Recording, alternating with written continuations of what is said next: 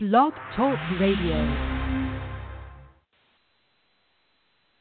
Peace, family, and happy Friday. It is Nikki Builder. We are live today with episode 5 of the Zodiac Lovers. Today we are going to be dealing with a very fun sign called Gemini. So y'all get ready to have some fun today. But before we jump into that, let's get some announcements from our sponsor, the Inner Peace Lighthouse Radio Station. Yeah, can you hear me? I want to make sure we're cool. Sir. Okay, cool. I can hear you. Yeah, we on Leo today. So what did I say? But Gemini. I'm not doing Gemini again. No way. But I can't stop thinking Gemini. I keep thinking it in my head. But anyway, y'all, what? Yeah, I know, right? What's up, everybody? What's happening? We gonna we definitely gonna build on this one. This is a very versatile subject. But before we get into it, of course, man, visit the website. Check out the Palm Minister, Minister Drew, my brother, at The Imagination Guru.com. I want y'all to check out the membership service over there, the Quantum Imaging Membership. Nikki's a member of that membership. It is a phenomenal membership, and it's really about learning how to manifest your desire. And if you one that likes plenty of exercises mentally, you would be busy. I mean, you'll really be busy. You have to dedicate yourself to the techniques, but you will have at least 2 techniques every month along with webinars once a month, and then also a conference call once a month as well. So go to theimaginationguru.com. Check that out. Visit myastrologycoach.com, man. Hit the membership tab over there. We got the Toel Love Fund, where we pay people's bills, man. You know, literally $13 a month is all it takes, and we split the pot by 4 evenly, and we just simply go down the line. These 4 people up this month, the next set of 4 people, and it's your turn, and you just keep it going. Real simple mathematics, you know what I mean? You've been doing it for 6 years, all right? So check out the Toel Love Fund. Again, that's at myastrologycoach.com, all right? If you're into planets and whatnot and you want that cosmic understanding, you into it, we offer a membership over there. You will see it. It's really real. It's very, very interactive as far as you learning how to align your thoughts with certain planetary spheres, which represents bodies of energy anyway. And, I'm going to keep it funky with you, man. Bounce your thought, call your objective and your goal off of this planetary energy. As the energy is spinning, because it is, it reverberates back into your space-time reality and starts to help create what we call events in your life. All of a sudden, this person called you. All of a sudden, these things start popping up in your reality that you was thinking about.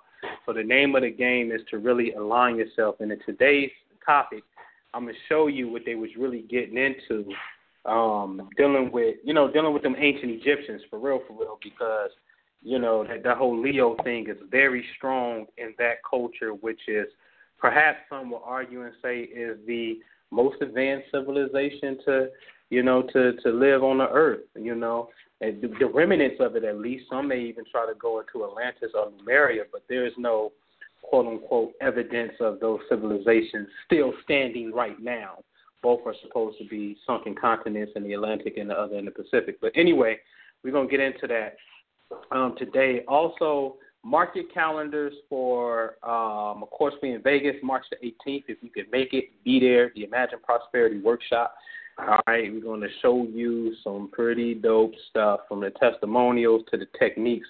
Don't get into a whole nother science that we don't even talk about publicly. Never talked about it publicly, and really getting into the science of the magnetic field of the earth and the proper timing to really, you know, do your work, man, to really cash your ideas out there and do your work, all right?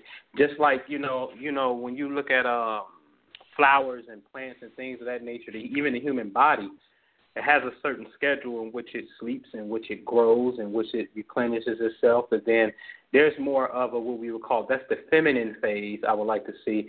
And then you have an active masculine phase called my waking consciousness. Let me get up. Let me go get on it. Let me do what I got to do. So there is a certain time throughout the day that you can really get into a zone and bridge these two and help facilitate your goals much faster. So we're going to get into that whole thing in Las Vegas. It's March the 18th again. It's a Saturday, one-day workshop. We'll be there for the weekend. But go to myastrologycoach.com. Simply click on the events tab, and you will see it right there. And then mark your calendars for the week before that. March the 12th, I'm putting on a webinar. There's an early bird special right now that ends on the last day of this month, all right? It's only a $30 webinar. Normally they're $45, but March 1st comes, it's going to regular price, so jump on the early bird special. It's called The Cosmic Illusion. I am going to show you that this space-time continuum that we in, and with those ancient, when you hear, when you get into spirituality and you start, especially if you go Eastern, you start hearing about this concept called Maya, which means illusion. I'm going to show you the illusion that you see every day that you take, for granted and you really process as a fact. And the most obvious, too, is the sun does not physically rise. It does not. That does not happen, but it looks like it does. And then the moon phases. Sometimes the moon is skinny in a crescent, and then it gets bigger. And then it becomes full, and then it becomes a half a moon, then it becomes another crescent on the left side, then it disappears. Why does that happen? And we automatically know that the physical moon itself is not physically changing size. That's not happening. Even with the temperature, you know what I mean, the summertime, the sun ain't saying, oh, let me get hotter, okay, it's winter, let me cool off. That's not happening either. So what's creating this phenomenon of these experiences that we see and or feel? So when we start to get into this great realm of truth and understanding, it starts to take your conscious IQ up to another level, and it starts to free yourself from the illusion. And that's the big thing in this reality, is to learn how to free yourself from the illusions of your senses, because your eyes are tricking the living crap out of you. I am telling you this, and I'm going to show you. So go to myastrologycoach.com, click on the events, click on webinars. The Cosmic Illusion Early Bird Special is there all the way to the last day of February. Get in this thing because it's going to be phenomenal. And that's it for me. Awesome. Announcements for me today, family, as always. Y'all know I make clothes for the woman who makes her own rules, so be sure to go and check me out on Big Cartel. That is Nikki D. Nova Collection.BigCartel.com. You can also find me discussing more topics on YouTube at Nikki Builder. That's what it is. That's what it is. So I'm up first this week? Yes, sir. All right. So let's get into Leo. Let's get into what is known as the fifth house in astrology. This is the area of space that deals with your God power. The divine intelligence seems to operate within this region at a very strong frequency. Why do I say that? Well, if we understand that the 12 signs of the zodiac, each celestial body, such as the sun, the moon, Mars, Neptune, each celestial body has one zodiac sign that is considered their home. This is a fact. This is considered their home. Its energy is expressed very, very easily and very on a high level because they're at home. To keep it simple, there's also another home, which is a zodiac sign that a planet likes to be in, but I won't get into that because that's called exaltations and falls. So that's outside of the scope of this work. But today, the sun, which is literally the life-generating force in our solar system, without that light, 8 minutes later, we will die on Earth. It is a fact that we need the light of the sun to survive. Okay? The sun is at home in the Leo constellation, and this is also known as the fifth house in astrology, known as your birth chart. You don't know what a house is, just simply do a Google image search and type in astrology houses, and you will see a wheel pop up, and it'll have these, look like a pizza, and it had these 12 different areas, these 12 slices. We're talking about slice number 5, okay? On a wall clock, this is literally, it is 5 o'clock on a wall clock position, okay? And so the energy here is very strong. But what does it deal with? This is a very versatile energy. It goes from children. It goes from love. It goes from romance. It goes from fun, speculation and gambling even. People who have Jupiter in this particular area of space when they were born, Jupiter in the 5th house, they hit the lotto every single time. They can attract. They just got that what you would call luck. This is a one hell of a placement to have if you know to accumulate unexpected monies in a sense. Also can denote you have a lot of children as well. But the thing that I see here is one of my favorite keywords is creativity is a key word for this particular energy here, right? So what I noticed in my years of counseling, people who have energy here, such as the sun, or a cluster of other energies here, oftentimes they become a little confused simply because they have too much creativity, and to a degree they lack the application on how to make this creativity materialize or put it in form. Now, I like this placement of fifth house energy because, again, it's life force energy dealing with the sun. And it's like create what? Create whatever you want to create, because a key word for the fifth house, a key word for Leo is also willpower is a key word, right? So, see, this is the thing. I don't know what I was studying this week or something, but if somebody was talking about, in a nutshell, I can't give you willpower. Either you got it or you don't. Bullcrap. Either you bout it or you not bout it. That's what this frequency is, because we're talking about the infamous Lion of Judah, this royalty aspect of being a king and being a queen. Either you're going to step up into the authoritative position, because this a king and a queen is people of authority. Because remember, this energy is symbolized by the sun. In our solar system, nobody's more of the authoritative figure than this person here. The sun is the boss of our solar system. Make no mistakes about it, right? And so this is where you have to have willpower in this particular region. You just got to have it as a person, period. Because again, all of these energies are inside of you. But something that I find very interesting is the children aspect, right?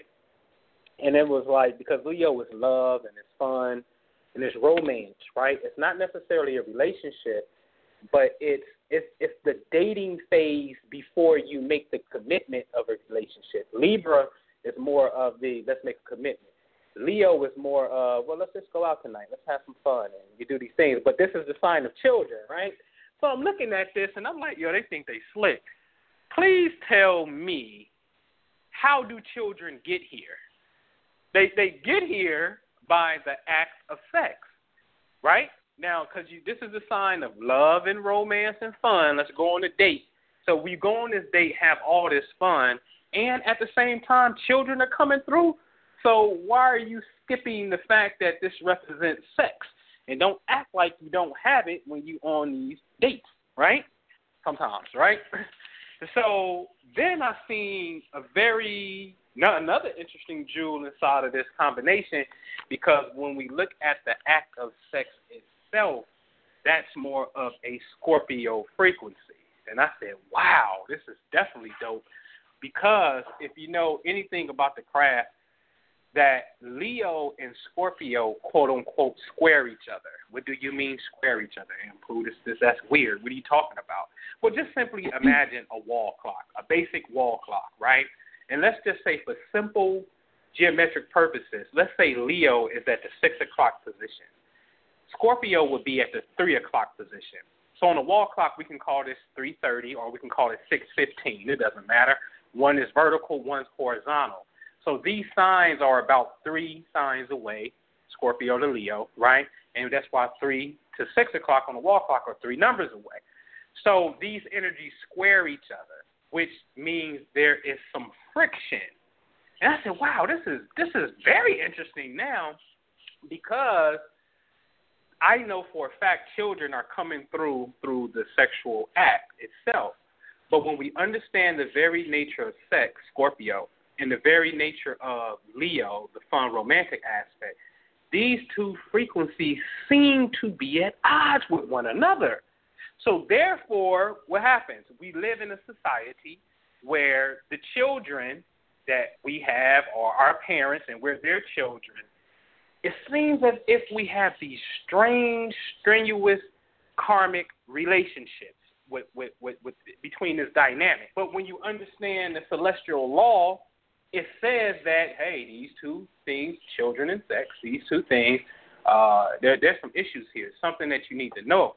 And I said, wow, I get it, because we need to have a very strong working consciousness when we're having sex, to be honest with you, and whatnot, because there is a way that two individuals whose consciousness is simply on that level, they can particularly call forth the spirit of the child consciously that they wish to come through at the time of sex and at the time of course, delivery of the baby, at the time of conception and whatnot.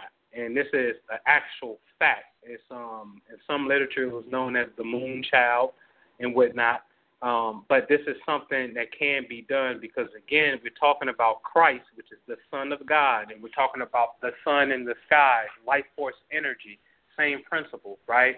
There's a way that you can call forth this energy to come through in your love life, because Leo is love, 5th house is love, and it's a way that you can bring this energy to come through the children. And so I got a few notes here. And I saved one, but I want to throw something at you, Nick, to make a note so you can build on this a little later, hopefully. I want to definitely deal with kitty karma. So make a note on that and build on that if you can, because, you know, that's important. And the basis of kitty karma, ladies and gentlemen, because we're talking about children and Leo, right? Shout out to Nikki, too, because she was like definitely the top 2. People whoever got in that program of Kitty Karma by understanding the nature of what I said. And what I'm about to say is a very tough pill to swallow. But in essence, something had happened to a friend of mine. Her daughter was out with the dad, and, you know, the dad lived in a different place, new relationship, and so-called stepbrothers involved. And the stepchild ended up, you know, pulling out his little private part on the little girl. Right? And immediately in my mind, since I'm a cosmic geek, I'm saying, I already know that's that nigga Mars in the sky is that a strenuous aspect to the little girl, which is just serving as a mirror of the physical event. So I asked her for the birth information, and immediately I saw exactly what I thought I was going to see. So then I said, well, why are you getting this information? Why is it coming to you, Anpu? Why? And then I start to see some markers that, you know, something similar that my own daughter has. I said, oh, I know why it's coming. It's because, nigga, you know the application and you know how to chart this information futuristically to be able to circumvent this so it doesn't happen to other people who can authentically understand what you have to say, Negro. Okay? So what I'm about to say is this, is I had a conversation with my sister, and my sister was a victim of child abuse. This is Leo. We're talking about abuse, and we're talking about power. Sometimes an abuse of power happens, the negative, so-called negative aspect happens. And I said, well, listen, if your mother when it came to me as who I am right now when you were born. And I said, listen, ma'am, you want to be careful in who you bring around your child and whatnot. And she has an energy that suggests she could be sexually abused or physically abused by a masculine force. So you want to be very, very careful of who you have around her. And as she grows older and is old enough, you probably want to put her in martial arts because you want to learn how, and see, this is what the Chinese do. They learn how to transmute energy by physically training, but they're not violent people because they also get in meditation. So it's a beautiful bridge between the world of spirituality and physicality in that particular system, right? So you have to take that same concept, right? So if I'm able to say that, hey, this child could potentially be a victim of abuse, and then I'm only looking at the birth date of the child, right? And then years later, the future comes, this child is a victim of abuse. This is the question that you have to ask yourself, real talk. You have to take your feelings out of it. How did the child have the physical experience when I looked in the past, whether it was years ago, whenever? I made an observation from the past and said this is likely to happen, and it physically freaking happens. How? So then my wheels start spinning because I know what's going on. Is the truth of the matter is when you like your cell phone, you have cellular energy. That's what you have inside of your body. You got cells, and your cells emit energy. You can call it an aura. You can call it a frequency. Your vibes is off. You can call it all of that. And y'all know what I'm talking about because everybody had that one situation where you'd be like, something about that I just ain't feeling. But ain't nobody touched you for you to be feeling nothing. But there's an energetic touching that's taking place that's resonating in your mind that's saying, okay, the energy is off, okay? So there's a chaotic signal of what's happening because now here's the thing, too, because if you look at, remember I had one client who got in an accident, and they got in an accident the day I said they would be in an accident. They never read my email, right? How did the energy find you when there's 7 billion people on Earth? So if you want to view this cosmic energy as an external force, that's fine, because then we're going to have to answer to the fact that out of all of these people on Earth, how did it find somebody else called an abuser or somebody else who is going to be in the accident with you that's going to run the red light and hit you? How did it find you? So that must mean, because we can see this in before it happens, which is true, that must mean if it finds you, you have some type of antenna on you that says, I'm right here. Come get me. It knows how to find you. It has to be that. And I know that's what it is because we're all walking balls of energy anyway. I always say, you got a heartbeat, you got a brainwave, rub your feet on carpet, touch a piece of metal, bing, you're going to exchange electricity. So with that, the whole Kitty Karma was created to show you the particular days because, see, this is the thing in this reality. There's a way where we can absolutely tell when that energy is going, it can be activated. And then within that particular 2 to 3 day window, it is your absolute mandatory duty to ensure that your child is having fun on those days. Why? Because if I can pinpoint why a person has particularly challenging energy, let's say negative, right? Then that means I'm looking at something in space. Space has memory. I'm going to get into this on the webinar. Space has memory. It knows who you are. You celebrate it every year talking about, it's my birthday. Every year, that's what you're doing. You're celebrating a spatial phenomenon. You can think it's the calendar because it's February 17th all you want to.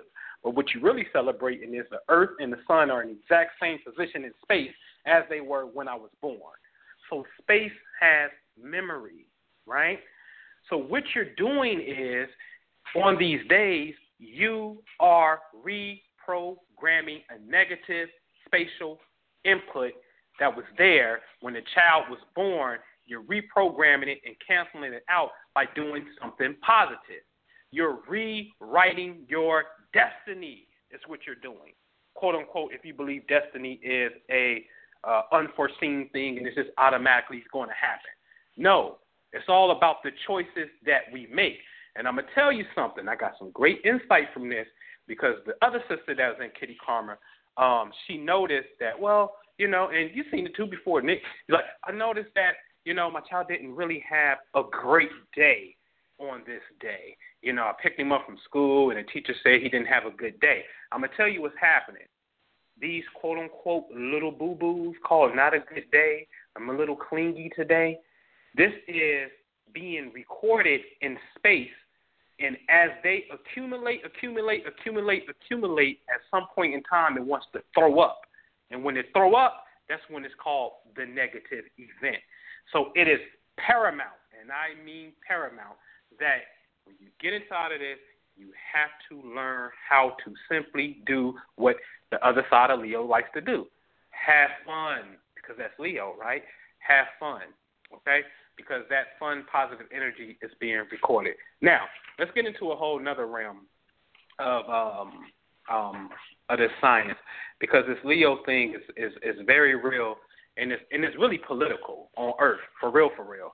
And I ain't never been the one to sugarcoat and try to skate away from what I call the spiritual political aspect of what's going on.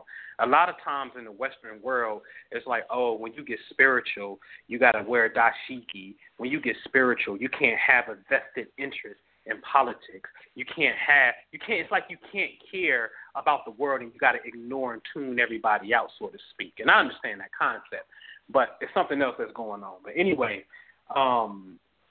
Leo is in the Kabbalah is symbolized by the serpent. When you understand the Hebrew letters, one of the Hebrew letters, the letter Teth, which is the ninth letter, it looks like a snake, and this is the letter that we assign to the Leo frequency. And this is interesting because Leo is the heart and it's the spine, and your spinal cord is the snake.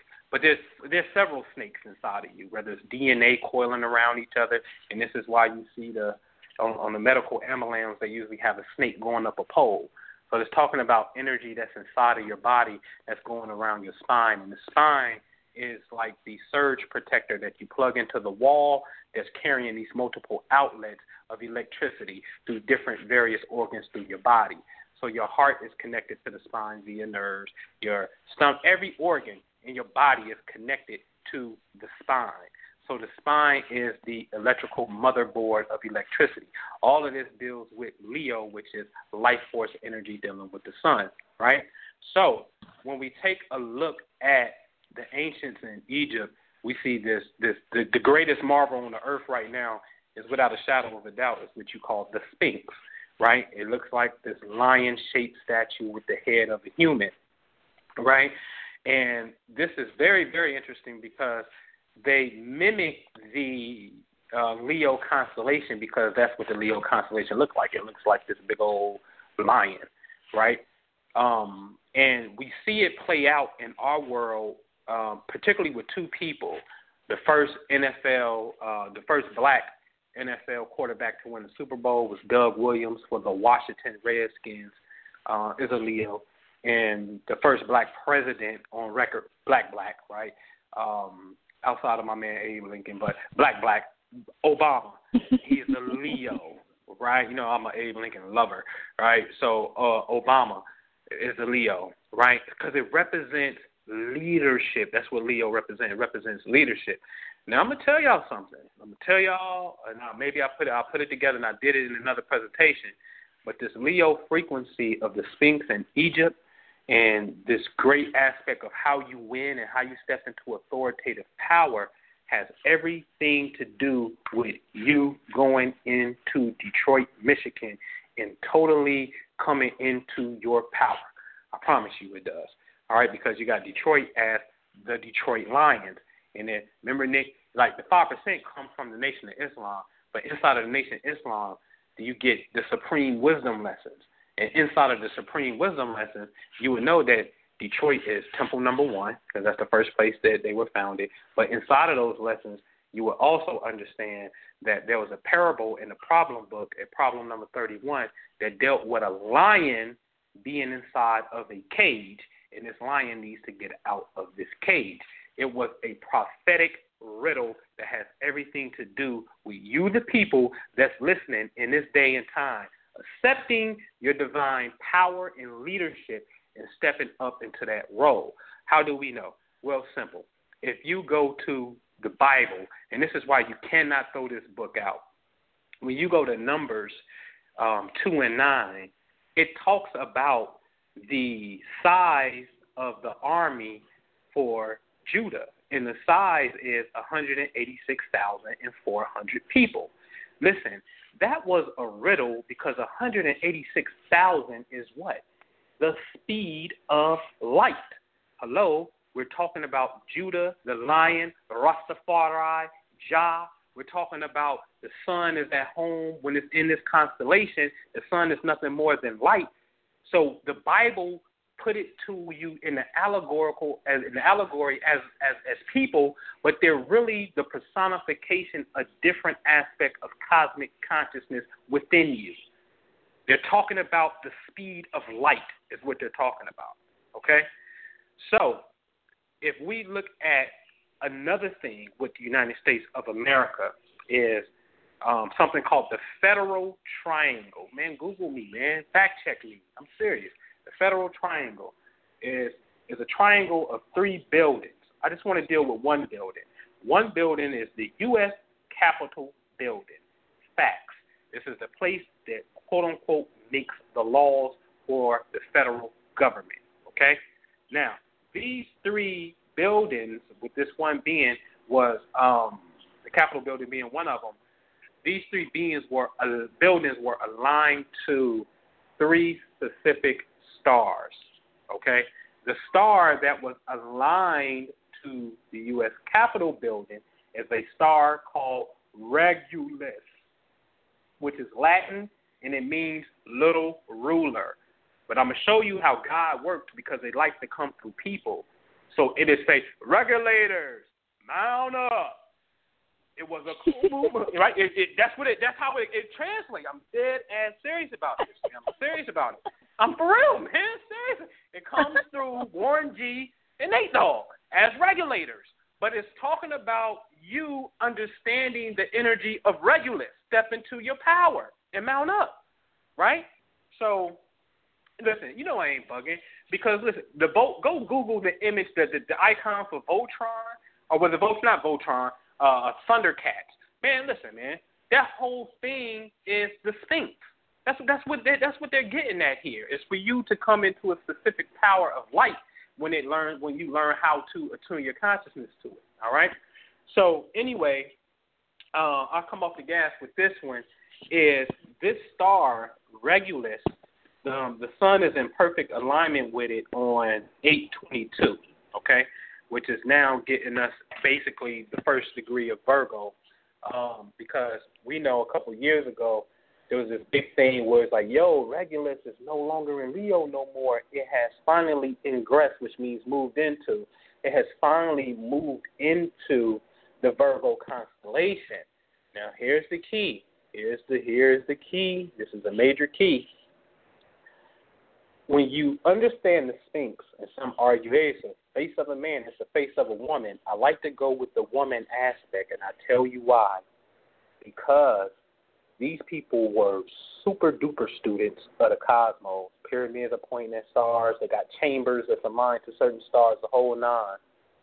When you understand the rotation from Leo, what comes after Leo? Virgo, which is next week's episode.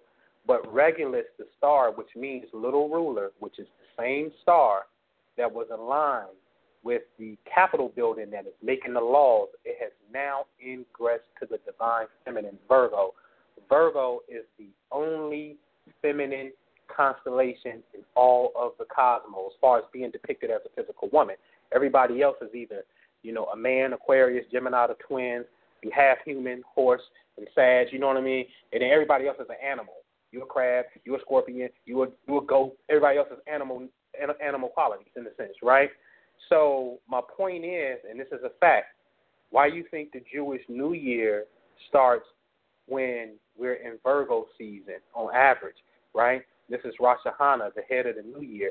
This is when the sun and moon come together in the Virgo, the divine feminine constellation. You feel me?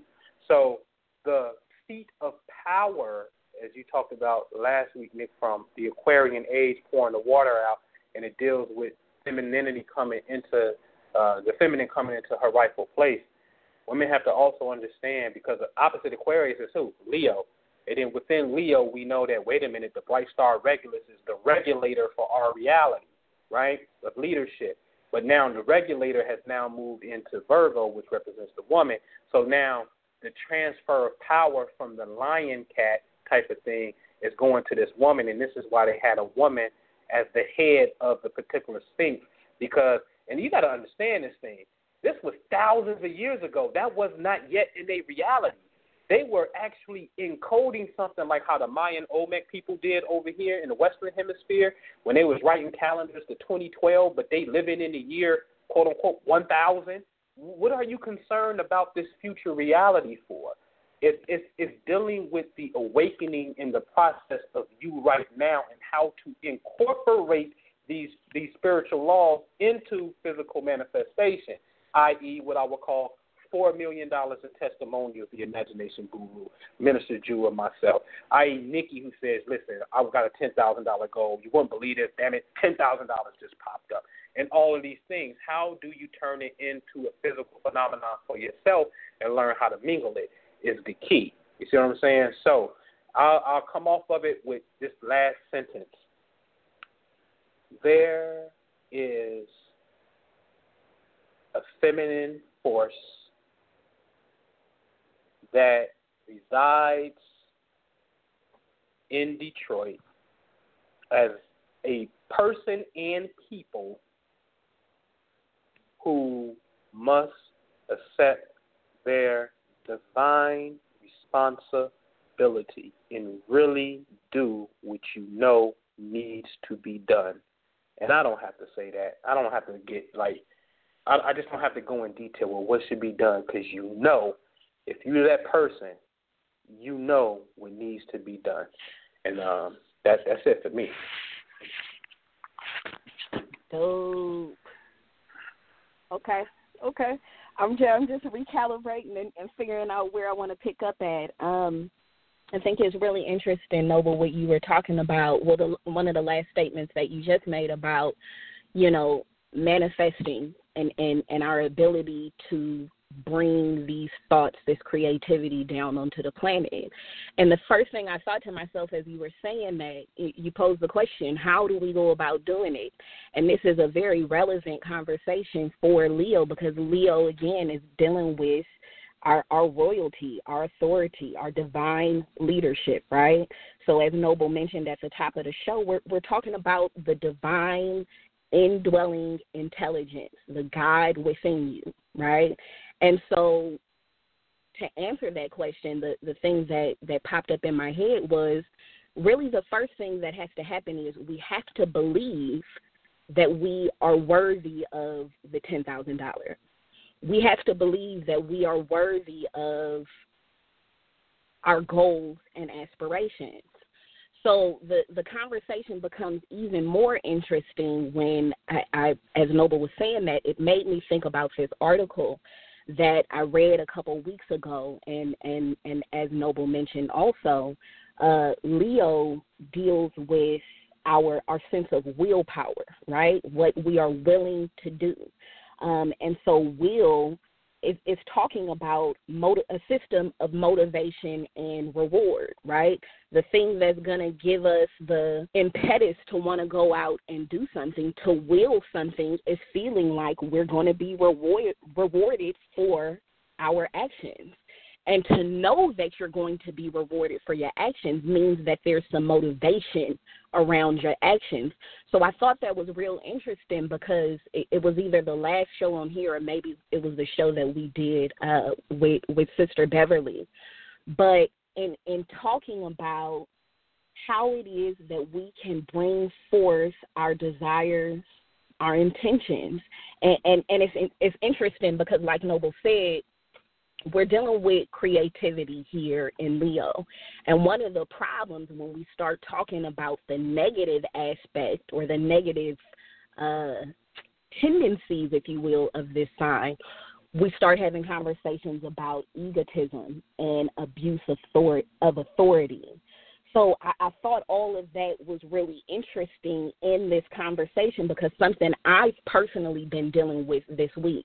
And I said it before, it's funny, whenever the week of a particular show, my life tends to like play out the theme of that particular week. And so as you know, the stars would have it, you know, I've been dealing very heavily with this week with my sense of self, what it is that I believe that I can have. So I'm going to get into kind of the personal stuff of it because I really want to extract this idea because y'all know I love dealing with the real life aspects of this information. So, you know, we talked about Aries with dealing with our sense of self, right? This is what we know and believe to be true about ourselves. Well, then the next gate after that in Taurus is dealing with our sense of value.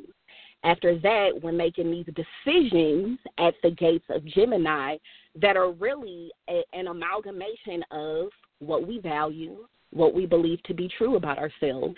And then the gate after that being Cancer, or I like to call it heaven ultimately, it's begging the question of what is popping up in your reality. Are you living in heaven or are you living in hell, right?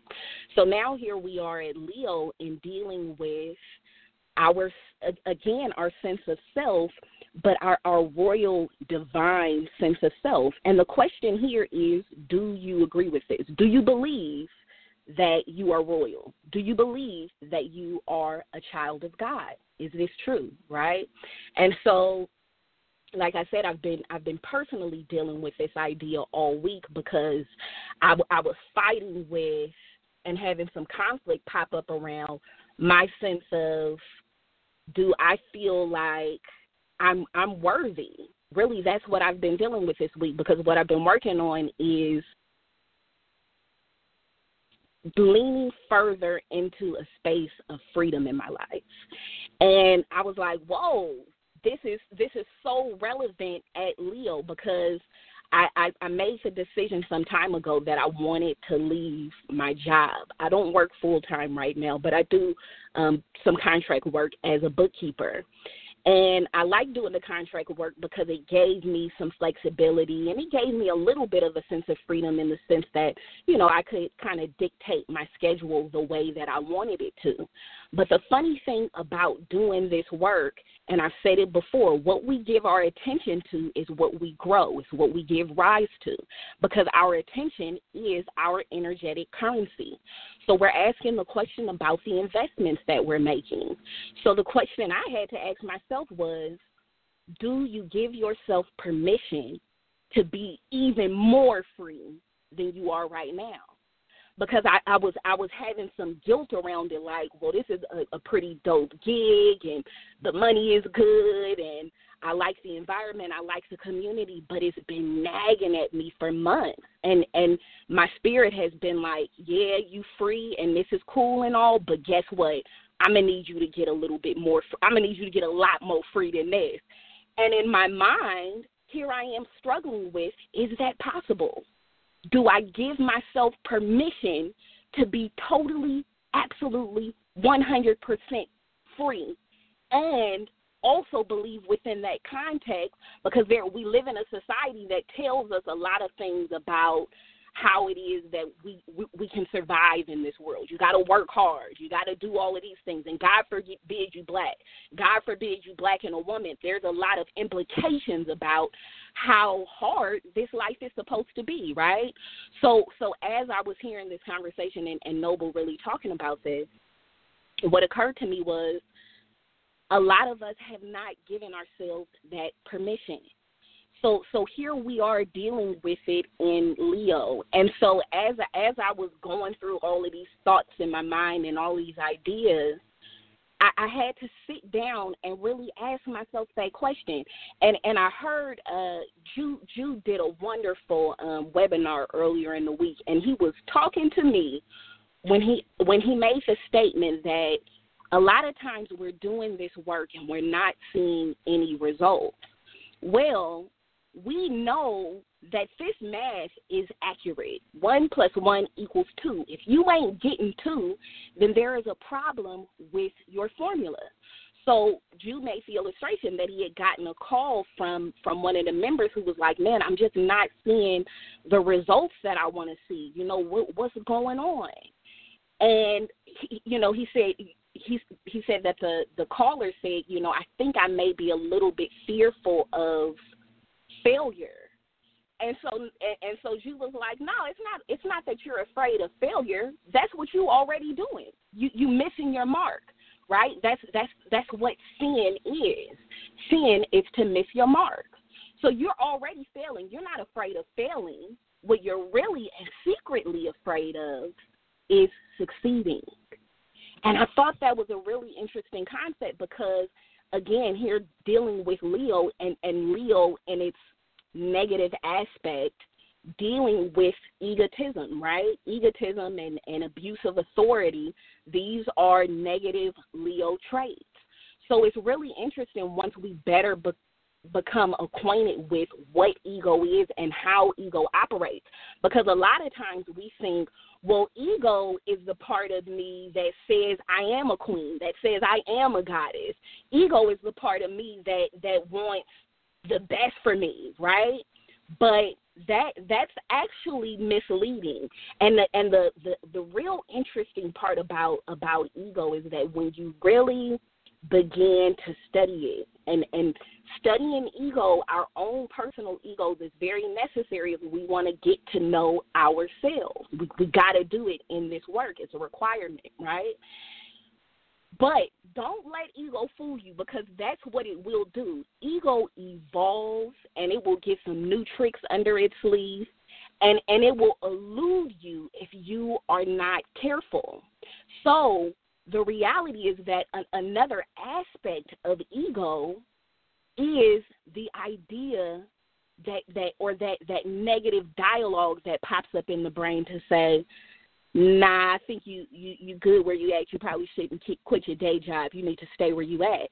That's ego, because as I've mentioned before, ego is the part of you that wants you to stay the same, whether those have negative associations or positive associations. It really doesn't matter. So again, Leo is dealing with our sense of authority, leadership. It's our sense of divine intelligence. So who do you believe that you are? What agreement have you made with yourself about what it is that you can have in this world? So as I was going throughout my week and dealing with these questions that were popping up about what I would agree to allow myself to have in this life, right? What am I placing boundaries and limitations around my dreams based on a certain perception of myself, right? So as I was going throughout my week and really just thinking and pondering and dealing with all of this stuff, I found myself going back to this book. I had picked it up some time ago. It's called The Power of Now by Eckhart Tolle. And I just want to share, y'all forgive my loud background. I'm like working and there's people working around me, so it's a little crazy right now, but I promise it'll quiet down shortly. So I want to share this excerpt from the book where he talks about this sense of self that we have and relating it to our sense of time and an egotistical sense of time. So here's the excerpt. He says, in the absence of psychological time, your sense of self is derived from being, not from your personal past. Therefore, the psychological need to become anything other than who you already are, is no longer there. In the world, on the level of your life situation, you may indeed become wealthy, knowledgeable, successful, free of this or that. But in the deeper dimension of being, you are complete and whole now. And I loved that for this conversation about Leo, because, again, it is speaking to our perception of ourselves, what we believe we deserve in this world. So something that came up for me really heavily this week was this idea and necessity of being kind to self. Why is being kind to ourselves important? Well, for a few different reasons. And let me just throw, I swear, I'm out here trying to talk to y'all right now, and the people making the loudest noise just want to come right by my car. I'm sorry, that threw me off track, y'all. So the quote that I found myself, and I shared it with my mother. I shared it on social media this week, and I found myself sharing it in other conversations throughout my week. And that quote was, be kind to yourself. In doing so, you give permission to others to do the same. And not only is it other people that you're giving permission to be kind back to you, but you're also sending a message to the universe that says, I agree that I am royal. I agree that I am divine.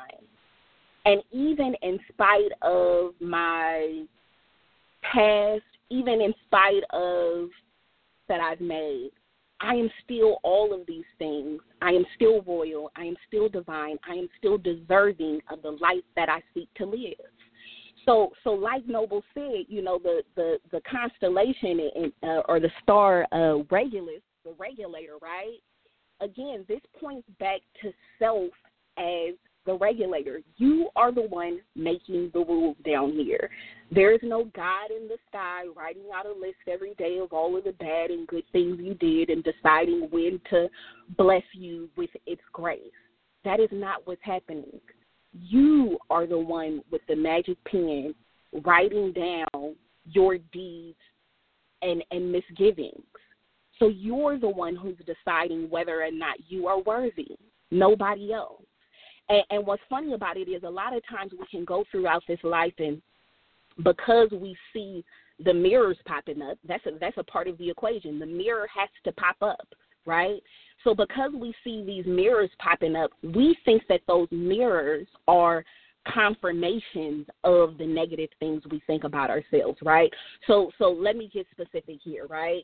You know, when we're thinking about it in the context of a relationship, maybe we've had, you know, experience with a negative relationship in our lives, and we say, you know, this person wasn't no good, they did me bad, and, you know, they was no good, right?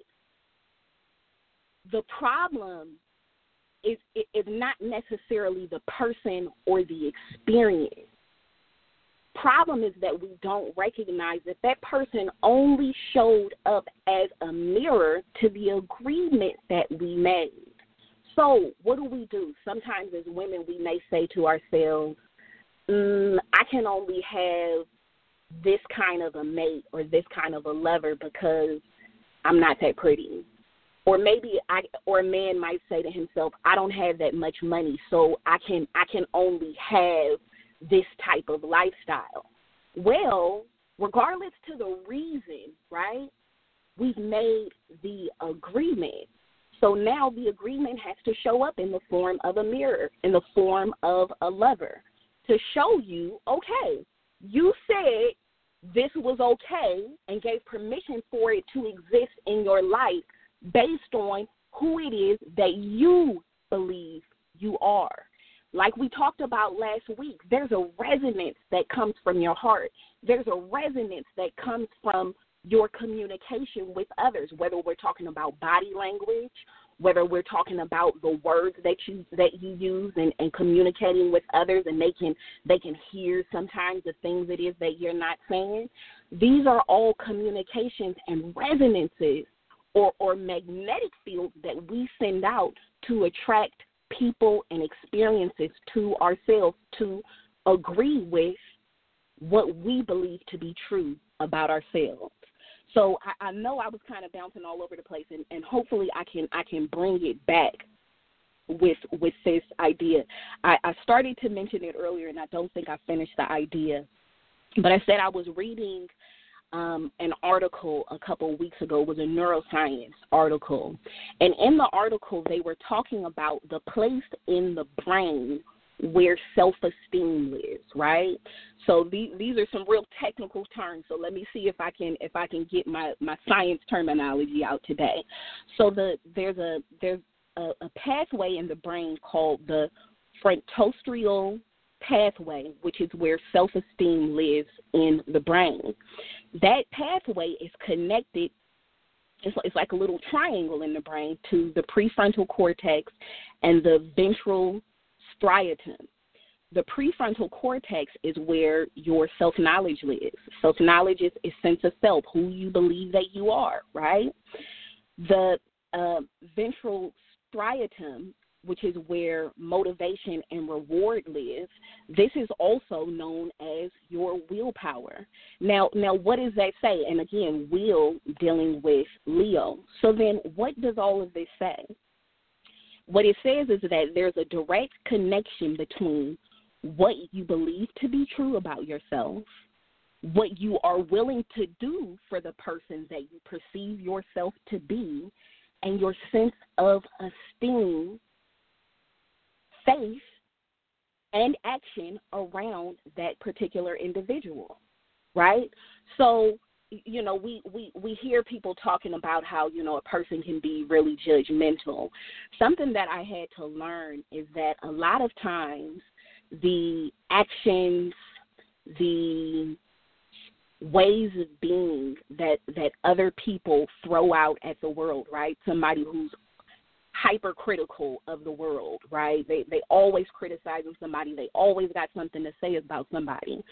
What I had to learn was we actually have to have compassion and maybe even a little bit of pity for those types of people, because even though they may hurt us personally by criticizing us or perhaps not having tact with us in the way that they deliver their criticisms of us, you had better believe that the degree at which they throw out criticism at other people is only a fraction of the criticism that they live in their own minds in and out every single day. People are far worse to themselves than they are to other people. And I've learned to find a lot of comfort in that, because it's real easy for us to take it personally and say somebody's being mean to me, right? Somebody did something to me that I don't like. But when we can look at it from a perspective of, A, an opportunity to learn something, right, a mirror, and B, also as a demonstration of the heaven or hell that person lives in their own minds, it actually gives us a totally different perspective of our experience, because we can take ourselves out of it from a personal perspective of somebody's attacking me, somebody's doing something to me. And we can look at it with a sense of compassion and say, yeah, they may have done that to me. That may have felt bad. But God, that person's reality has got to be a horrible existence if I'm aware that what they're spewing out at me, what they're giving back to me, is only a fraction of who they actually are and what they're experiencing on the inside. So I thought this was all very important conversation to Leo, because, you know, yes, Leo's dealing with fun and pleasure and romance and children, but it's also dealing with our sense of authority, our sense of royalty. And so I thought we really needed to deal with that. And I'm gonna throw in one last concept before I pass the mic back to Noble. So what is a person of royalty or a person of authority do, right, to in their leisure time, right? The royals, right, they treat themselves. They treat themselves like royalty. So what does that mean? There's a sense of gratification. There's a sense of being good to self. There's a sense of, you know, being abundantly kind to self. And so this brings me back to my statement about the importance of being kind to ourselves. Being kind to ourselves is important because not only does it give permission to others to be kind back to us, but it also sends a message to the universe, which is listening to us. These planetary bodies that are moving all around us, it sends a message to them to say, you know what, Jupiter, go ahead and send me down some of your abundance because I agree that I deserve it, right? So the last thing I wanted to touch on before I pass it back to Noble is the concept of the Sabbath. And I said in my social media earlier this week that I wanted to deal with this concept of the Sabbath because it has been a personal practice of mine that it's something I've been practicing for the past few years now. And just through practicing it and Sabbath, for me personally, is an exercise in being kind to ourselves. Well, why do you say that, Nikki? Well, Sabbath is known as the great pause, right? When we look at it from a biblical perspective, it's the day that God rested. So God worked his butt off for 6 days, and then the last day God decided to rest. Well, that would be being kind to self. Would you not agree if you've worked for 6 days? So it's the pause. And the pause is necessary because we want to get into the concept of being godlike. We're trying to awaken our divine selves.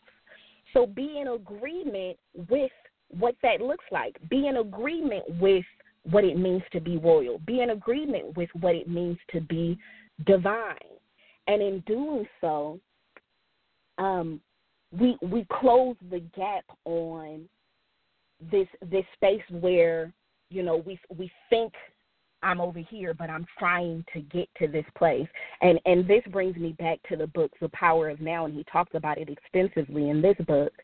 And there's this idea that we have, especially in the society that we live in, and it's talking about our psychological sense of time or our egotistical sense of time and of self.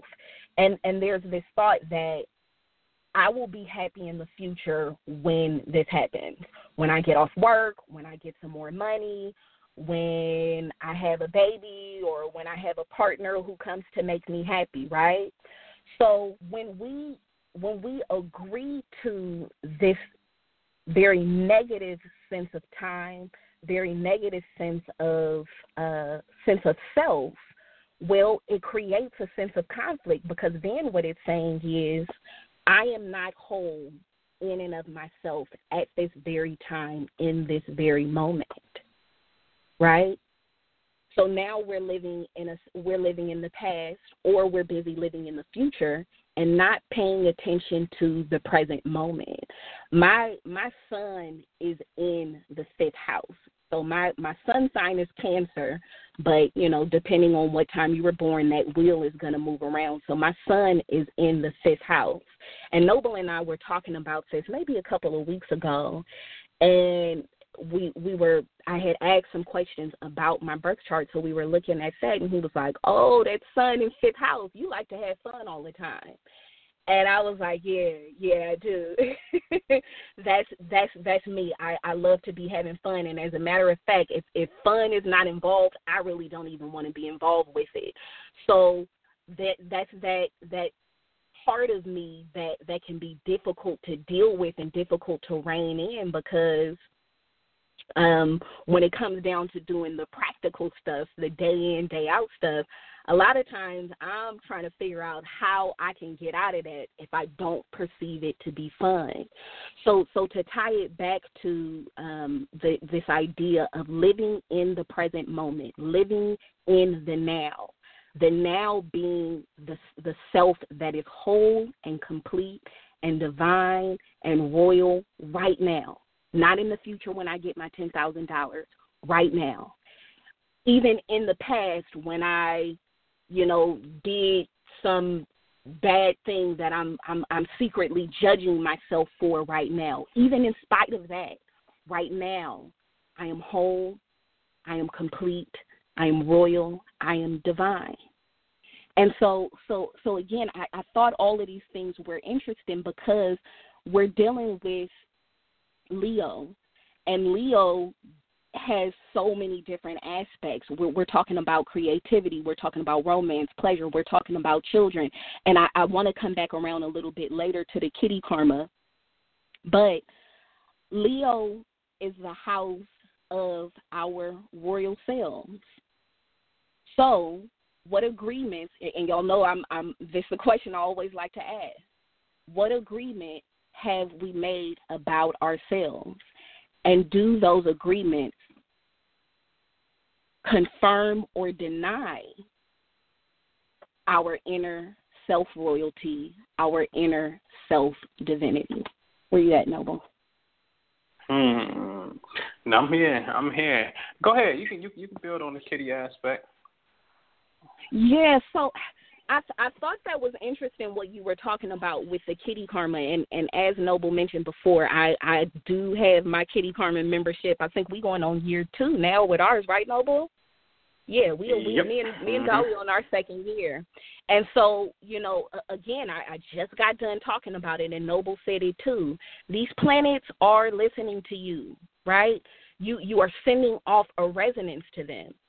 And so it occurred to me that I was like, yo, when I first heard about the kitty karma, I had to get on top of that immediately because as a concerned mother, I want to know what's going on with my baby. What should I look out for her to come up in her life? And so I got my kitty karma report, and Noble is absolutely correct in saying that you'll see the patterns start to pop up.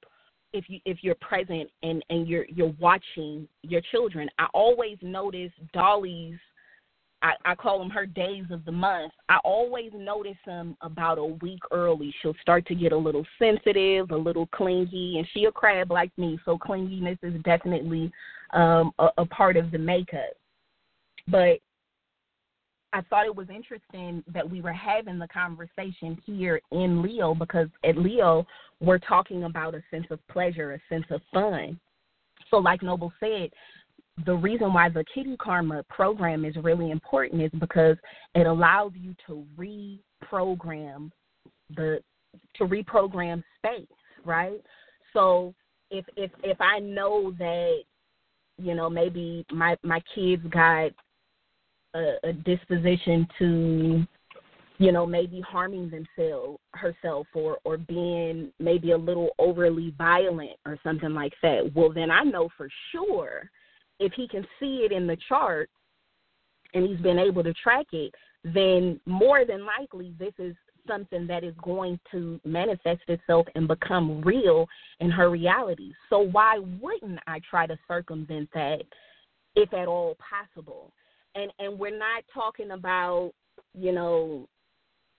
making deals. I don't know. No, we ain't talking about no weird stuff. This is really something simple, something tangible, and something fun that you can do with your child to improve the quality of their life in the long haul. And it's really important. I was looking at, here we are in Leo having this conversation about the kitty karma and programming these particular spaces in our children's charts with positivity, with fun, with pleasure, right? Again, Leo dealing with children. We're talking about our babies. We're talking about the kitty karma.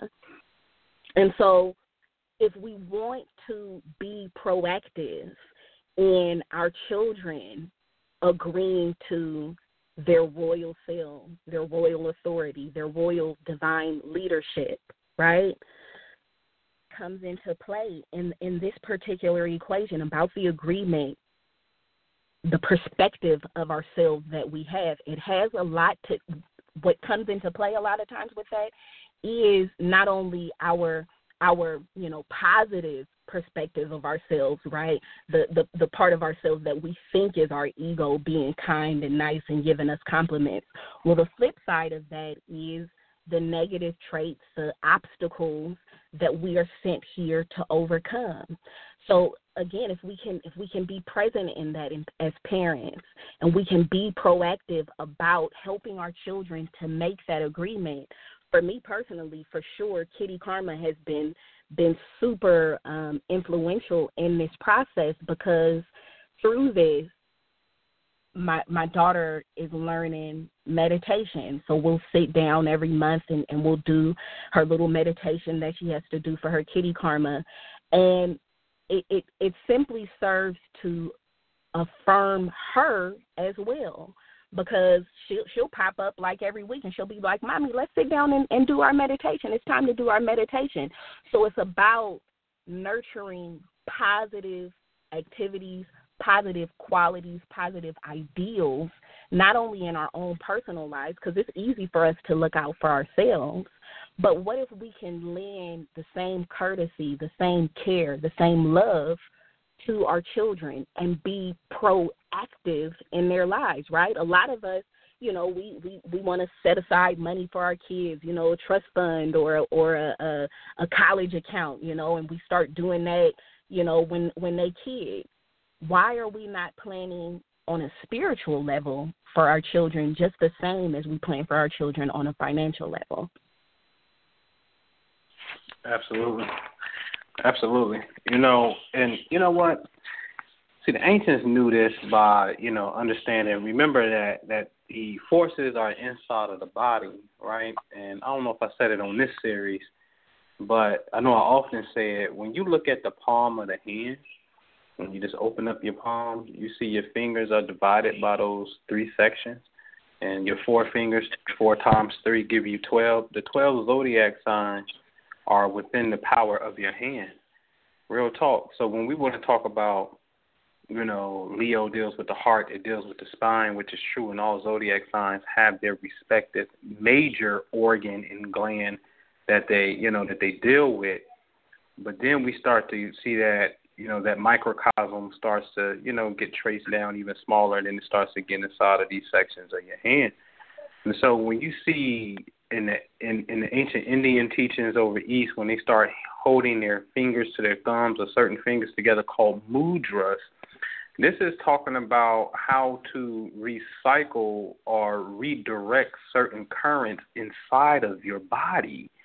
So, but it's a real subtle energy. This approach is truly the feminine form. When you're dealing with meditation and you're dealing with a hand mudra, to the average person, you would be like, "Oh, I don't feel jack nothing," because it's so subtle that you can't feel it. So you have to really get in tune with yourself to honestly start to feel something when you even just deal with the simple concept. And those four fingers also represent the four elements: fire, air, earth, and water. So these are things that's inside of you without a shadow of a doubt. All right? So check it out. It's on the website, myastrologycoach.com, under the consultation tab. Is Kitty Karma is there. I want to talk about two things real fast to show that, one, space is intelligent, and then show you that we can actively program space outside of our personal game and do it on a collective level. And I'm going to show this in the presentation coming up on March the 12th. If you're new, I see a lot of people just called in. You got in kind of late. But go to the website, myastrologycoach.com. Go to the events tab. I'm having a webinar called The Cosmic Illusion on March the 12th, early bird special. You get $15 off. It's only $30 all the way to the last day of this month. In March, it goes back up to $45. But check out The Cosmic Illusion. 9/11 was something that happened in 2001, and 14 years later in 2015 on 9/11, I want y'all to Google crane crash in Mecca, where 111 people died in Mecca because this crane, a wind, which is spirit, just blew a crane and fell down on the mosque and knocked it down. That's not a random event, ladies and gentlemen. That was the emotions of the people from the United States of America who go to the 9/11 Memorial in New York, who built up a heavy emotion in the atmosphere, in the ether, and it materialized as an event. Because I always say with that particular incident, those people who are crying at the memorial have an image in their mind who did it. It's called Muslims from the Middle East. So they have a clear image who caused them that grief and pain. It just took 14 years for it to materialize because space is intelligent. Now, here's the thing, too. If you understand the jet stream travels from west to east. So, in other words, the jet stream from New York goes up into the ether, and it travels over to Mecca. temple, and it sits there and permeates until enough energy is collected, and it fills up and spills out into a physical event. And how you know it's the truth is because when you look at crane accidents, before that one happened in Mecca where 111 people died, New York City, the same place where 9/11 happened, the same place where these people are crying at the memorial, they held the deadliest crane accident of only 8 people. So basically, the city of New York transferred their crane death record over to the people who were responsible for the emotional gripes and grief on 9/11. Real simple to understand. Mm-hmm. So we showed us that space is intelligent. Now, here's a quick little research assignment, and we can open up the lines. And I had to go pull up something here. I had to go on my files here because earlier I stated in the Hebrew system that Leo is known as the serpent, right? Because of the letter Teth. Now, this is a fact. If you go to, I did a radio show on July 27, 2011, right? Quite sure the Prime Minister was there. And I gave out a directive, and I'm looking at this. This is July 27, 2011. And I said on the radio broadcast, them shows are no longer available. We got them in the archives. In fact, we got so much old classics that when I link up with the Prime Minister, I'm going to probably pull some of that stuff and bundle them up and let y'all get access to some of this classic priesthood stuff from back then. But on July the 30th at 2:40 p.m., the moon will conjunct the sun at 7 degrees Leo. So basically what I said was, on July 27th, I created this show, and I said, listen, y'all, ladies and gentlemen, in 3 days from now, the sun and moon on July the 30th will come together. This is a fact. If you just go to 2011 new moons, you're going to see on the record, okay, well, July the 30th at 2:40 p.m. Eastern time, the moon was in the perfect alignment with the sun. This is an astronomical fact. It happened at 7 degrees Leo. Now, the name of this radio show was called Special Broadcast, The Serpent's Moon, because Leo is symbolic for the serpent. So what did we do? Well, collectively, and this is a collective thing, collectively, I said, listen, let's just do something that's easy. Something easy is let's envision a snake from our pineal gland, because remember, you know, we the kind of people that, oh, look at King Tut. He got these snakes and represent the pineal and spiritual vision, brother, right? We that kind of people, but we never really see it in practice, right? So we had a collective image of a snake on the moon, right? Well, you can't see the moon at this time because the sun and moon is together, so we know where to concentrate at, right? So anyway, we're literally, so when you heard Nikki talking about bouncing thoughts off a plane, no, this is a real phenomenon, right? This is July 30th. If you go Google Tennessee family snake on the windshield, literally, Tennessee family catches a snake on their windshield, you'll see this story. They ran this story on Monday, August the 1st. Wait a minute. I'm telling y'all this. July the 30th was in alignment. We do this meditation thinking about a snake. On August the 1st, just 2 days later, Tennessee family catches a snake on their windshield. There's a couple, Nick, driving down the highway, white couple, right? 3 children in the back seat. They're driving, and all of a sudden, a damn snake appears on their windshield, come from up under the hood, and got on their windshield, right? Mm-hmm. When you read the story, I swear to God, and you can get it off of NY Daily News if y'all can just go Google search it. It says, and I quote, because I'm reading it, "Oh, my God, oh, my God, oh, my God," she says, while their 3 children, Elizabeth, who is 3, Judah, who was 2.5, and Rivers, who was 4 months, babble from the backseat of the GMC Yukon. Now, you got to ask yourself something. Is not Judah the name of the lion constellation of Leo? Is it not? Mm-hmm.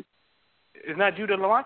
So we're sitting up here when the moon and sun are in perfect alignment, casting a particular thought And then next thing you know, an external event shows up in this reality where a snake is on the shield just to see in the story there's a little kid named Judah, which is the name of the constellation that you was concentrating on. That's how powerful your mind is, ladies and gentlemen. I want to be very clear on that. Very clear on that. So I'm telling y'all, so when we get together and we say, yo, meet us in Vegas, or whatever it is that we're giving you the subject matter on, this is not coming from a place of mere rhetoric. I'm telling y'all that. There's so much stuff that we got in the vault that we never even showed, such as this. All right? But anyway, I just wanted to show y'all that. Fact check that and see for yourself. This is a fact. All right? So with that, man, you want to take some calls? Before you open up the line, Noble, I realized I didn't finish a thought, and I'd like to finish this thought. And I want to just give a couple tools to because we can talk all day about, okay, well, if you didn't get this right at this gate and you answered the question wrong at this gate and you just screwed, right? It may sound that way, and I don't mean to imply that. Be very clear. You are making the rules. You are in control. If you're driving this thing manually like you're supposed to be, you are the one who is in control. So start where you are, right? You ain't got to worry about, definitely do the inventory. Definitely do the research. Definitely dig into those layers of self. But there are some things, there's some cheat sheets in here for sure to begin the work. And if you start doing some of these tools and start doing some of these things, the other stuff will come together. Trust and believe that. It's not, I don't want anybody to think that we are doomed, because we are not doomed unless we say that we are. So here are the tools, and I began to speak to them, and I just didn't think that I finished the thought, or at least not thoroughly I did. So as I mentioned earlier, with my son being in the fifth house, that has a very big influence on my desire to want to have a lot of fun, right? Like I said, I don't want to do it. If it ain't going to be fun, count me out, right? And that I had to come to terms with, and I found it as I was reading through The Power of Now and talking about being present in the moment. Presence in the moment is one of the tools that will allow you to begin transmuting your resonance. If you've made some negative agreements with yourself and with the universe at these previous gates, like I said, you can start where you are now, right? So being present in the moment, not being fearful of the future and not being worried about the past. I was having a conversation with my mom yesterday. She called me because my little brother got himself into some trouble. And she was at work and stressed out. And, I talked to her, and, I know she gets a little frustrated with me sometimes because I'm not going to sit in the pity party. I'm not going to dwell and figure out, supplies and color things for the pity party. I'm going to figure out how we can get out of here, right? And so, I kind of talked her through it, and then we got off the phone, and I said, give her a tool right now. Give her something that she can do in this moment, because it's very easy to get trapped in, I'm worried. So if anybody participated in the Gratitude to Success course, that was a really, really dope course that Noble did a couple months ago. In dealing with using the tool of gratitude, which for me, I'm relating to the moment, the now, in order to get to success. Again, I mentioned it before, these three areas in the brain related to self-knowledge, self-esteem, and our sense of will or motivation and reward, all three of these things are connected to each other. So once we start throwing the pity party, you better believe you're going to start having some problems in these pathways if you are stuck in the rut, if you are stuck in the past, or if you are worried about the future. So what I told my mom to do, and this came from the gratitude course, I said, make a list of 10 things that you're grateful for right now. Right? Because her thing was, I don't know what's going to happen next. I'm worried about him. And, of course, I'm sure the other thing that popped up, because we do it as parents, where did I go wrong? What did I do wrong? And let me now make this my fault, right? So to circumvent that, to begin transmuting this need that we have to be depressed, to be stressed out, to be worried, make a list in that moment of 10 things that are wonderful right now. And what you begin to do is you distract your ego, first of all, because the ego is the one that's chasing down something to be mad about. You distract the ego with the present moment. Right here, I don't care if the water bill is due tomorrow and it's about to get cut off, right? The lights are on right now. Let me put that on my list. I'm grateful for my electricity right here, right now. I'm not worried about it getting cut off tomorrow, because who knows what can happen in 24 hours. So that's one of the first tools, right? Learning to recognize when you want to start getting into those ruts and getting into throwing those pity parties, and start transmuting that energy immediately, because the longer you delay in doing so, the deeper you are going to fall off that cliff. So make a list of 10 things to be present with in the moment.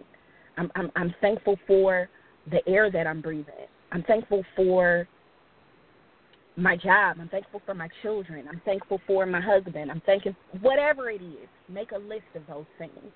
And then the other thing to tie up this last idea about kindness to self and Sabbath as a tool of kindness to self. All I'm talking about here, family, is treating yourself, right? A lot of time, and I know a lot of this stuff that I be talking about, y'all, I noticed that how it really plays out in real life by watching my daughter, by being cognizant and present in the conversations that I'm having with her. So one of the things I had to ask myself was, you know, sometimes I'll do it with my daughter and I'll be like, well, no, you can't have dessert if you don't clean up your room, right? So what am I doing? In that context, I'm setting up a system of punishment and reward for whether or not I perceive her to be good or to be bad in that moment. And surely it has its place, right? We can't reward our children constantly. They will get out of control, right? And really the ego is like a child, right? You give it too much attention, it's gonna run amok and act crazy, right? So there's a balance that you have to have in dealing with this thing called the ego, because the ego is complicated, okay? But in the sense of being kind to ourselves and rewarding ourselves, like I said before, we got to be really, really careful about how we perceive and how we compartmentalize in our minds our own actions, right? This thing that I did was good, or this thing that I did was bad, because most of us have already been programmed with that same sense of punishment and reward. If you're being punished, right, then you did something bad. If you're experiencing a challenge right now in your life, then you need to take it personally because God is picking on you, right? This very warped sense of punishment and reward. Well, by being kind to ourselves and by choosing to observe Sabbath. Now, I talked last week about, you know, the Hebrew tradition and lighting the candles and the practice of it in the Hebrew tradition. That's not necessarily what I'm talking about, family. Whatever that looks like for you, do that, right? And I use the same voice of advocacy in talking about holidays. Holidays are like, you know, Sabbath, you know, for the year, right? There are these little periods in time where we get to take a break and we get to celebrate. Well, imagine what it would do for your sense of self, for your sense of self-esteem, for your sense of will about yourself, if you were to celebrate yourself every single week. What would that do for you? How would that affirm you in making an agreement with yourself about what it is that you can go out and seek in this world? And I'll give this last example. Like I said, I've been in the practice of practicing Sabbath for a few years now, and it actually started as me just agreeing to do a couple things for myself, right? It started out, okay, let me give y'all the story. So it started out as me wanting to identify some places in my life, first of all, that I wanted to be successful and how that success looked in my life. What does it look like? What does it smell like? What does it feel like, right? And I said to myself, okay, I wanna get into a different income bracket, right? And if I were in this different income bracket, here are the things that would change in my life, right? And for me personally, what I identified that with was I would always have fresh flowers in my house because I like flowers, right? So I said to myself, if I was in that income bracket, then I would have the budget necessary for me to go and buy, $50 worth of flowers a week or whatever that number actually is. And then I said that would also look like, I love these particular candles. I would always have those candles burning in my house. If basically if I was rich, these were the things that I would have because, rich people live in them, their houses look like museums and they got housekeepers and all of this different kind of stuff, right? So I'm just identifying for myself what those things look like. And, of course, there were other things on that list, right? Maybe sending my daughter to a different school or living in a different home or living in a different neighborhood.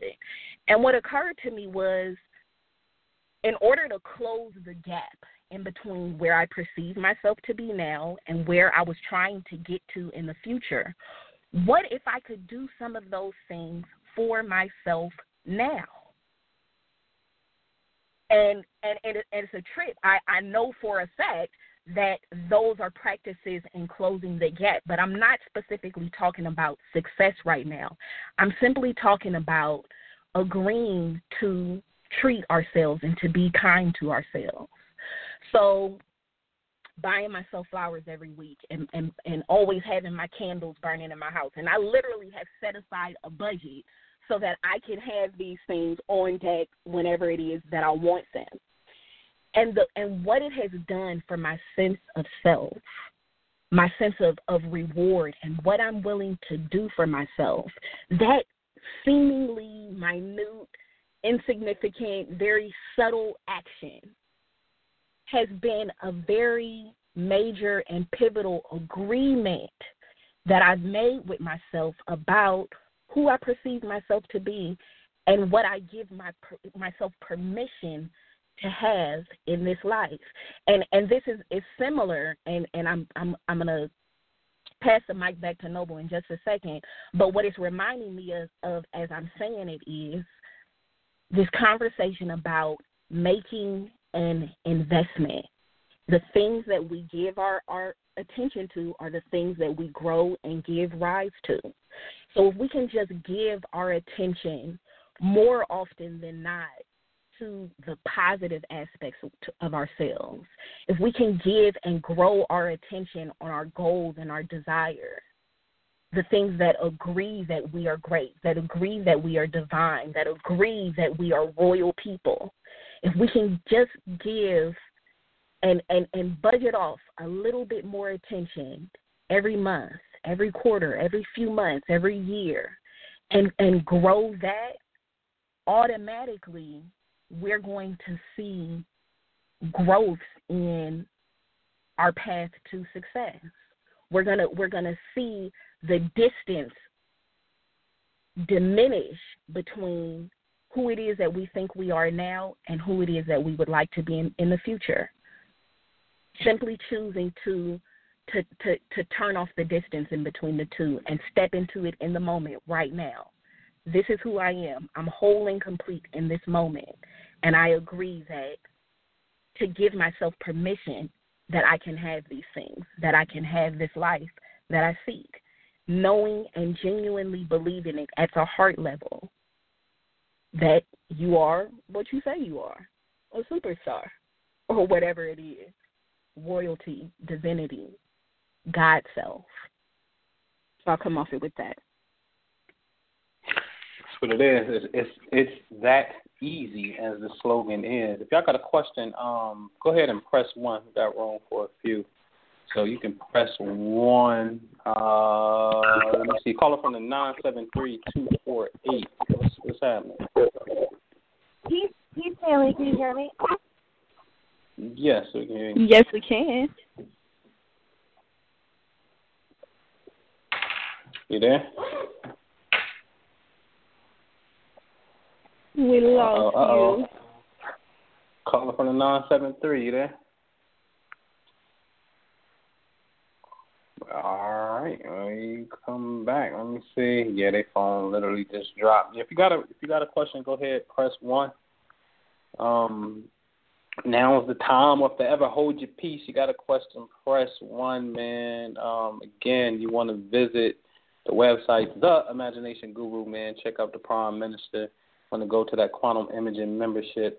You want to look at some testimonials, man, and really get in this groove. I mean, nothing short of phenomenal. You want to visit myastrologycoach.com. You want to hit the mark your calendars, man, March the 12th. Get in this webinar, The Cosmic Illusion. Do so ASAP. Early bird special expires on the 28th. All right, this is going to be a phenomenal presentation and whatnot. And, yeah, let's make it happen, man. So anybody, now's the time. Press 1. I'll give y'all a couple more minutes and see if the caller gonna call back. If y'all good, we good. Mm-hmm.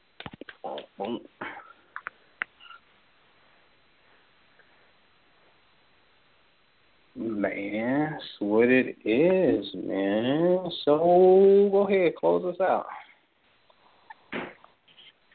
Closing us out. So, yeah, I'm gonna just wrap up kind of some of these key terms and ideas from Leo family. You know, Leo, we're dealing with our divine intelligence, our divine authority, our divine leadership. And you know, just being careful in this space not to let it turn into the negative aspect or the negative trait, which is an abuse of authority, egotism, right? Be careful of that ego, family. That ego will kick your butt if you are not aware of it, if you are not aware of how it operates. So why are we associating Leo with ego? And be reminded, ego has its place. You need that thing. It's here to keep you alive, right? But you feed it too much, give it too much attention like a spoiled child, it will ruin your life. It is not intended to be the driver or the operator of this machine. When it gets into that space, it's like putting a child behind the wheel of a car. It's going to give you chaos, right? So be careful of that, family, and be reminded that we are here to seek our divine, royal, higher selves and to give energetic currency and credence to that, to grow our spirits, to lean deeper into it and become more familiar with it. That's been a personal, I'm not going to call it a challenge, it's been a personal task of mine, is to become a better listener, a better knower of when that higher part of myself is speaking to me. And I believe it's a challenge that we're all tasked with because, as I've mentioned on this show before, spirit, unlike ego, is not loud. Spirit is quiet, subtle, it's gentle, but do not let that confuse you for its power. The power of the unseen is far greater than this material world that we can see, taste, touch, and feel. So we are here to give rise and to give growth to our spirit selves, our higher selves, our royal authority and divine intelligence. So be sure to check us out next week, family, where we will be discussing Virgo. And I'm sure Virgo, like everything else, is going to be interesting. And we look forward to seeing and hearing from y'all next week, family. Peace. That's what it is. Peace, y'all.